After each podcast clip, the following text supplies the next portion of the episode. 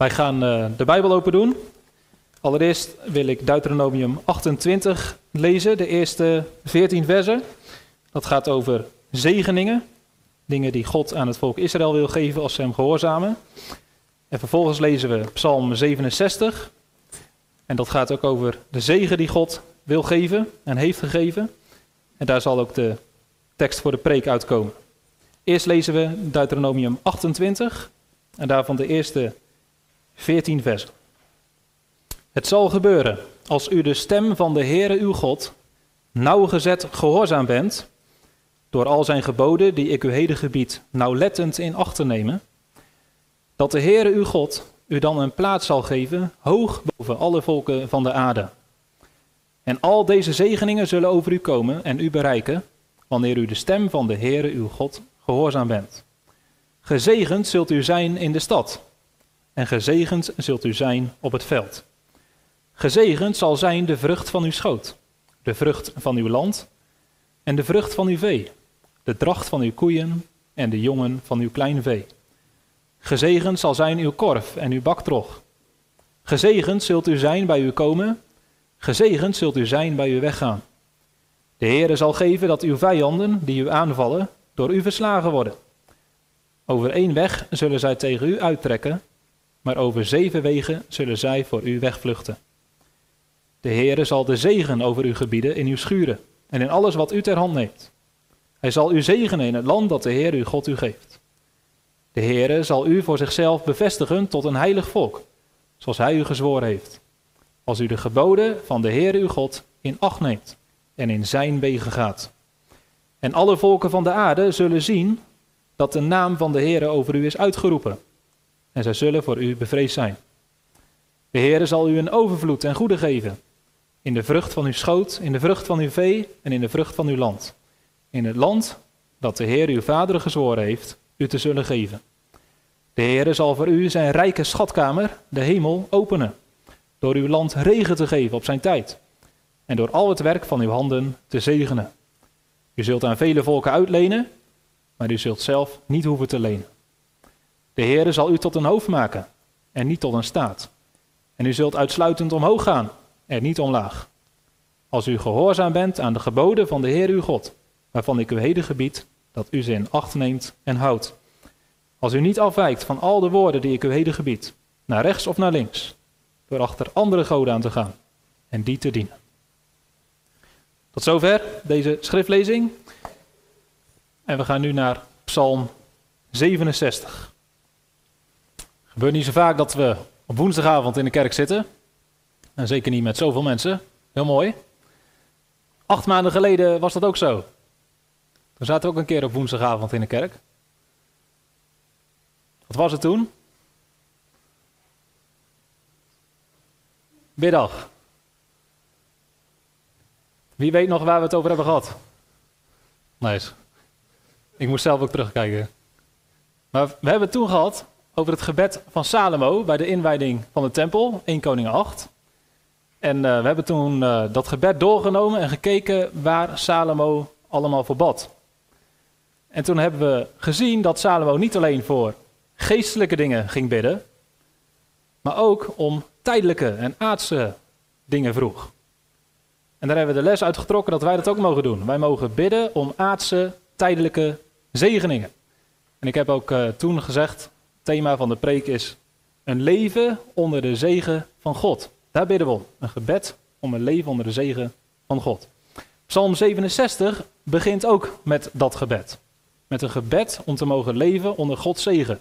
Dus we lezen in vers 2, God zij ons genadig en hij zegen ons. Dat is nog een gebed. Aan het eind is het een dankpunt. God heeft gezegend. Maar in het begin van de psalm is het nog een gebed.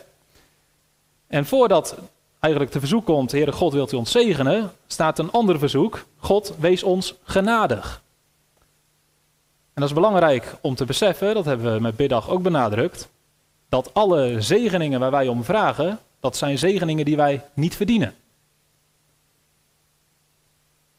God wil mensen zegenen die gehoorzaam zijn, die Hem lief hebben, die Hem van harte dienen.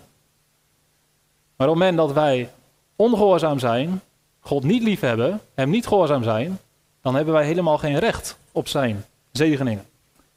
Tegendeel, als je gaat naar het begin van de Bijbel bij Adam, die leefde onder Gods zegen in het paradijs. Maar op het moment dat hij ongehoorzaam werd en van die boom at, zei God: De aardbodem is omwille van u vervloekt. Met zwoegen zult u daarvan eten, al de dagen van uw leven. Dorens en distels zal de aarde voor u laten opkomen. Dat is geen leven onder de zegen, dat is leven onder de vloek. In plaats dat de akkers heel veel oogst opbrengen, brengen ze dorens en distels voort. Wij leven na dit moment. Dus als wij terugblikken op de afgelopen acht maanden en we moeten zeggen dat ons werk geploeteren was en dat het moeilijk was dit jaar, dat het zwaar was, dan is dat eigenlijk iets wat ons niet moet verbazen. Dat zou normaal zijn in een wereld na de zonneval. En alles wat wij meer krijgen en positiever hebben ervaren, dat is allemaal genade en goedheid van God, die wij niet hebben verdiend. Die hebben wij dankzij zijn goedheid en genade. We zouden kunnen zeggen, dat geeft God ons zelfs op grond van het kruis van Jezus Christus. Nu zijn we acht maanden verder en is het tijd om terug te blikken. We hebben gebeden voor heel veel dingen. Heeft God ons verhoord? Is God ons dit seizoen genadig geweest? Heeft Hij ons gezegend? Ik heb van niemand gehoord dat hij verhongerd is. Dus wat dat betreft kunnen we zeggen, ja, God heeft onze gebeden wat dat betreft zeker verhoord. We kunnen zeggen met Psalm 67, vers 7, de aarde heeft haar opbrengst weer gegeven. Er was geen tekort aan eten. Misschien viel de oogst wel een beetje tegen, gaf de aarde, gaf het land niet zoveel opbrengst als we hadden gehoopt. Zeker in het geval van de kersen was het dit jaar heel erg triest. Maar toch, er kon ook heel veel wel geplukt en gerooid en gemaaid en geoogst worden. En in alles wat er wel binnen is gehaald, blijkt de goedheid, de genade van God. Dus vandaag, vanavond, hebben we met recht een dankdag voor gewas. Het is ook dankdag voor arbeid. En dat gaat natuurlijk niet alleen om de arbeid van de boeren, de fruittelers. Dat gaat om alle mogelijke soorten werk die we hebben kunnen verrichten. Het is een zegen als je de kracht en de gezondheid hebt gekregen om je werk te kunnen doen, om geld te kunnen verdienen, om je gezin te onderhouden. En dan maakt het eigenlijk niet zoveel uit welk werk je hebt gedaan. Of je nou bouwvakker, ovenier, verpleegster, boekhouder, winkelier, predikant. Ja, je kunt allemaal doorgaan, hè, wat voor soorten werk er allemaal zijn. Maar we hebben allemaal reden om God te danken. Als wij konden werken. Als we inkomsten hadden. En brood op de plank konden krijgen. Wij leven in een heel welvarend land. Ik heb nog even gekeken waar Nederland uh, precies staat. We staan uh, dik in de top 10. En als het gaat om het gebied op onderwijs en economische kwaliteit, dan staan wij op nummer 2. Van alle landen wereldwijd is het onderwijs en de economische kwaliteit van leven het best in Nederland. Dus dat betekent dat de kinderen en de jongeren, over het algemeen die nog niet aan het werk zijn, wel heel goed onderwijs krijgen. En zulk onderwijs krijgen dat ze later een goede baan kunnen krijgen, geschikte werk kunnen vinden. En ook daarin blijkt de zegen van God. Als je Psalm 67 eh, leest, dan uh, is het voor ons misschien niet heel problematisch als het goed met ons gaat. Dus er wordt in uh, vers 7 een duidelijke link gelegd tussen de aarde heeft haar opbrengst gegeven en God, onze God, zegent ons. Dus daar zit een directe verbinding. Hoe kun je weten dat God jou zegent? Nou ja, het resultaat op je akker. En als je ziet dat je veel resultaat hebt, veel winst maakt in je bedrijf, dan weet je dat je leeft onder Gods zegen. Dat is niet zo moeilijk als je inderdaad winst hebt gemaakt en het voor de wind gaat in je leven. Maar het wordt misschien wel een beetje ingewikkeld als je dit vers leest vanuit het perspectief van iemand die niet veel oogst heeft binnengehaald. Er zijn ook landen waar de oogsten helemaal mislukt zijn en waar mensen heel erg honger lijden. Betekent dat dat zij niet onder de zegen van God leven? Dus het is goed om te beseffen, Psalm 67 staat in het Oude Testament. Deze psalm is geschreven onder het Oude Verbond. En dat verbond, dat heeft te maken met de relatie die God had met Israël, zoals we dat lezen ook in Deuteronomium 28. God zei heel duidelijk tegen Israël: Jullie zijn mijn volk. En ik ga aan de wereld laten zien hoe mooi het is om mij als God te hebben. Als jullie mij gehoorzamen, dan ga ik jullie zegenen. Dan zal ik jullie zo zegenen dat de andere volken zullen gaan denken: hoe kan het dat dit volk zo welvarend is? Hoe kan het dat zij zulke grote oogsten binnenhalen? Dat het zo goed gaat met hun vee? Dat hun land zo vruchtbaar is? En dan zullen ze gaan inzien dat God daarmee te maken heeft. Daar kom ik straks nog op terug. Maar wat je dus heel duidelijk ziet eigenlijk, wat Israël dus had op het moment dat het een volk was wat gehoorzaam was aan God, konden ze voorspoed verwachten, welvaart, vrede in het land. Op het moment dat zij God terug toekeerden, andere goden gingen dienen, de wetten van God aan de kant schoven, dan konden ze verwachten dat de oogsten gingen mislukken. Dat de droogte kwam, dat de vijanden kwamen, dat het misging op alle terreinen. Ja, dus er zat een hele directe verbinding, een hele directe lijn tussen gehoorzaamheid en zegen en ongehoorzaamheid en vloek. En dat is het uitgangspunt van Psalm 67. Die gaat hiervan uit. Dus op het moment dat ze aan het eind van Psalm 67 de oogst hebben binnengehaald, dan zeggen ze, omdat wij weer zo'n goede oogst hebben gehad, wij zijn een door God gezegend volk. Wij leven niet onder ditzelfde verbond. Wij leven onder het nieuwe verbond. En wij kunnen niet helemaal dezelfde conclusies trekken.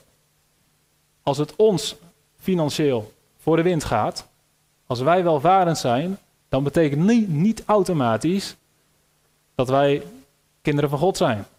En dat wij Ehm, in die zin door Hem gezegend zijn.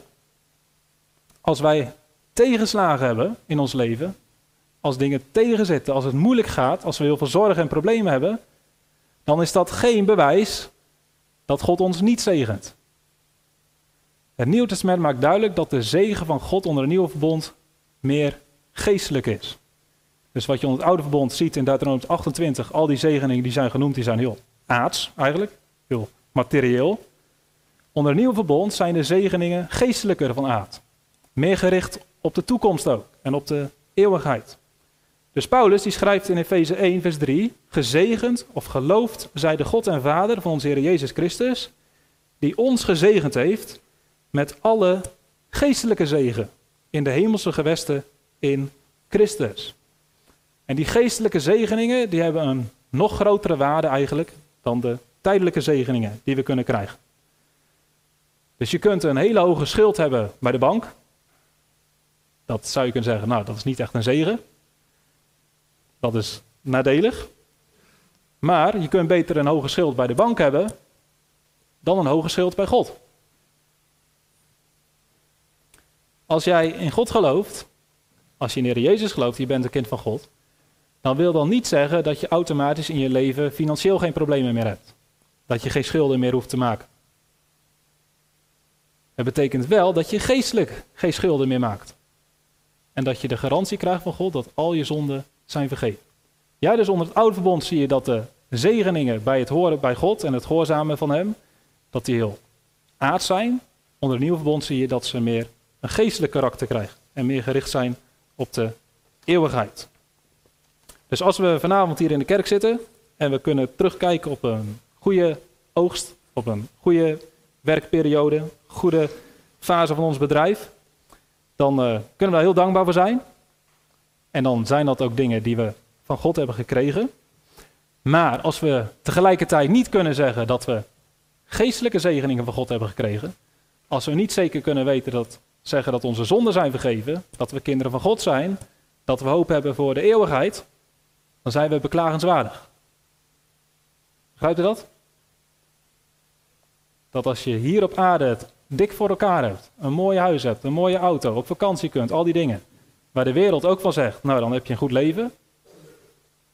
Maar als je de geestelijke zegeningen van God niet hebt, dan ben je in werkelijkheid geen gezegend mens.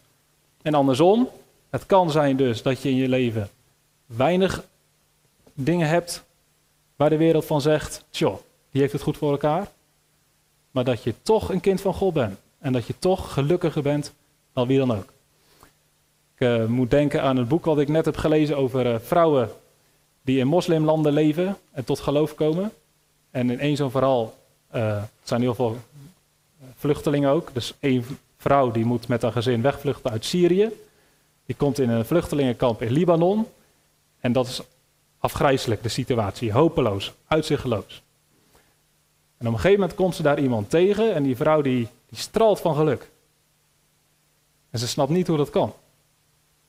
En ze denkt, misschien heeft die vrouw een beter leven dan ik. Zij wordt mishandeld door haar man en misbruikt en uh, ze heeft echt een verschrikkelijk leven. Ze denkt, nou die vrouw heeft het misschien goed, beter. En dan vertelt die vrouw haar verhaal en dan is het niet veel beter, misschien wel erger. En dan zegt ze, hoe kan het toch dat jij zoveel geluk uitstraalt? Dan zegt ze, Jezus. Zij heeft Jezus gevonden. En Jezus heeft haar hart veranderd, heeft haar hart gevuld met liefde, met hoop. Ja, dus in een uitzichtloze situatie zitten sommige christenen die toch werkelijk door God gezegend zijn en dat ook zo ervaren. Oké, nou, wat ik net al een beetje zei, Psalm 67 laat uh, duidelijk zien dat er ook een relatie is tussen de zegen die God geeft aan het volk Israël en de uitwerking die dat zal hebben op andere volken.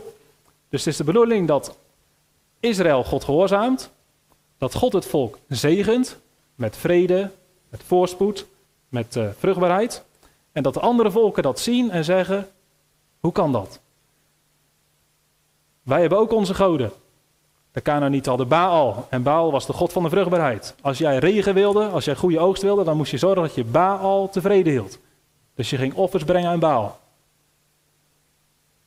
Maar als die vervolgens niet zo goede oogst gaf, en je kijkt naar het volk Israël, die wel goede oogst heeft, dan ga je afvragen hoe kan dat?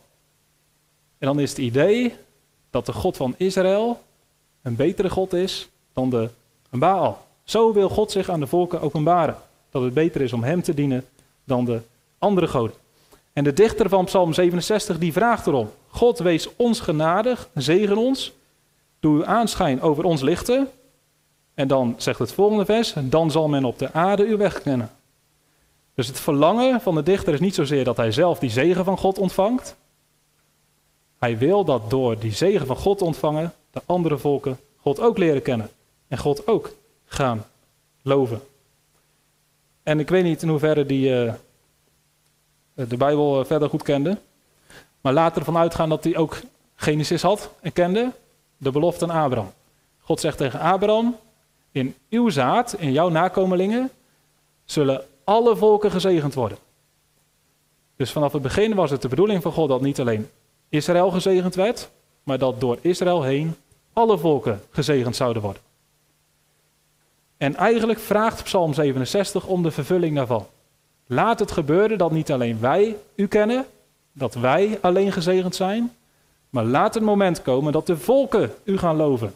Dat de andere volken gaan weten wie u bent en ervaren hoe goed het is om met u te leven. In de tijd van Psalm 67 was het nog een beetje ondenkbaar, denk ik, onvoorstelbaar, dat er uh, op een gegeven moment 100 miljoen Chinezen zouden zijn die ook de God van Israël zouden aanbidden. En dat er in Werkhoven een gemeente zou zijn waar ze op woensdagavond door de week ook zitten om God te loven van Israël. Dat was onvoorstelbaar in zijn tijd natuurlijk. Maar we leven nu op het moment dat eigenlijk deze woorden vervuld zijn. De volken wereldwijd zijn de God van Israël aan het loven. Het is zover gekomen dat mensen de God van Israël hebben leren kennen en mogen leven onder zijn zegen. Nou, ik denk die lijn die mogen we ook naar onszelf doortrekken. Wij hebben zegeningen van God ontvangen. Daar zijn we dankbaar voor. Daar zijn we vanavond voor in de kerk. Om God te danken voor wat Hij voor ons heeft gedaan. Maar misschien om echt onze dankbaarheid aan God te tonen, moeten we ook zorgen dat andere mensen dat zien. Dat mensen die God niet kennen, die niet naar de kerk gaan, aan ons merken dat wij door God gezegende mensen zijn. Zodat zij ook zullen zeggen: Hoe kan het dat die mensen iets hebben wat ik niet heb? Zij zijn meer gezegend dan ik. Misschien is het de moeite waard om ook in die God te gaan geloven. Om ook voor die God te gaan leven. Ja, dat zou het mooi zijn. Dat wij overstromen van dankbaarheid, dat van ons gezicht afstraalt dat wij gezegend zijn, zodat andere mensen daar jaloers op worden en daardoor aangetrokken worden. Dat is eigenlijk de lijn die Psalm 67 laat zien. Lukt dit ons?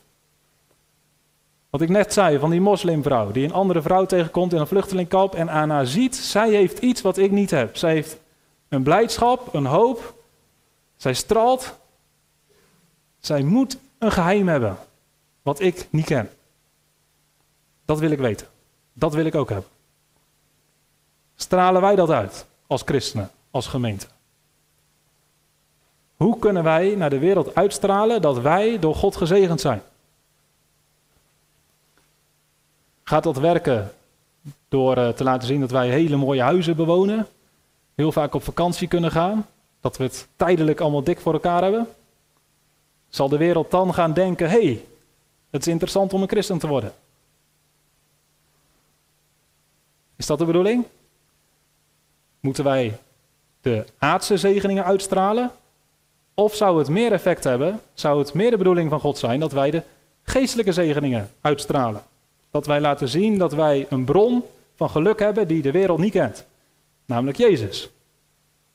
En dat wij in Jezus heel veel geestelijke zegeningen hebben die de wereld niet heeft, maar wel nodig heeft en ook ten diepste mist. Nou, dat zijn de zegeningen dat wij mogen weten, wij zijn kinderen van God door het geloof in Jezus.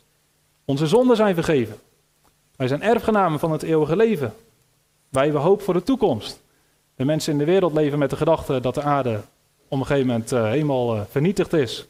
Of door kernwapens, of door klimaatverwarming, of weet ik van niet meer wat voor uh, doemscenario's te leven. Dat is niet onze toekomstvisie.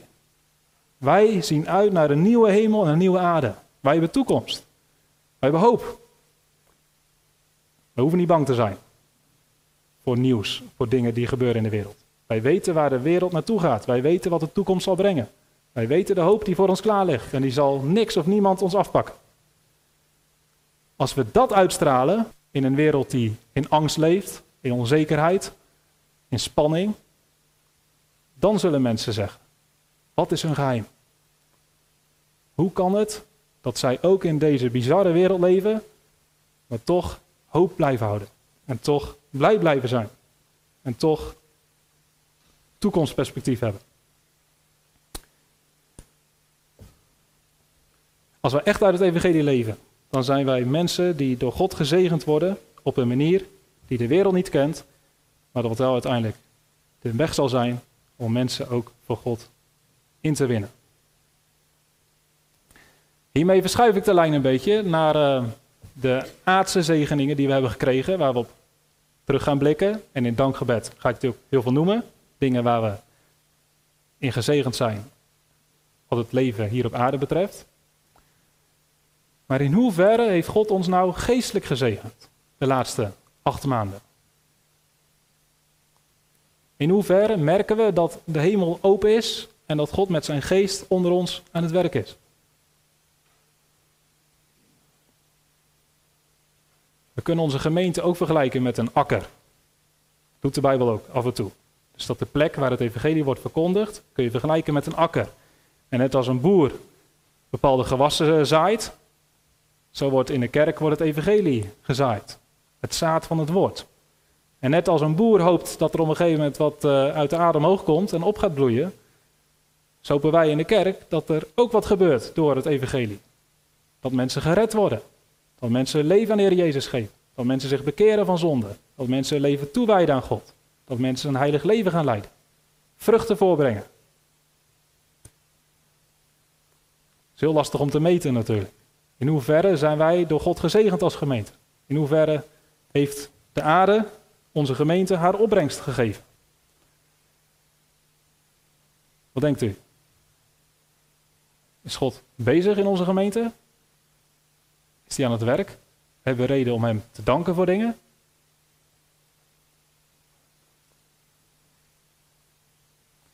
Ik las pas ergens dat wij in Nederland uh, een woestijnklimaat hebben. Dat is niet dus in de, in de akkerbouw zo, daar hebben we een heel goed klimaat. Maar geestelijk gezien zitten we in Nederland in een woestijnklimaat, een soort Sahara. Wat heel lastig is om dingen te verbouwen. Omdat het met de meeste kerken niet goed gaat. Er zijn andere plekken in de wereld waar de kerk gigantisch hard groeit. Waar ongelooflijke grote oogsten worden binnengehaald.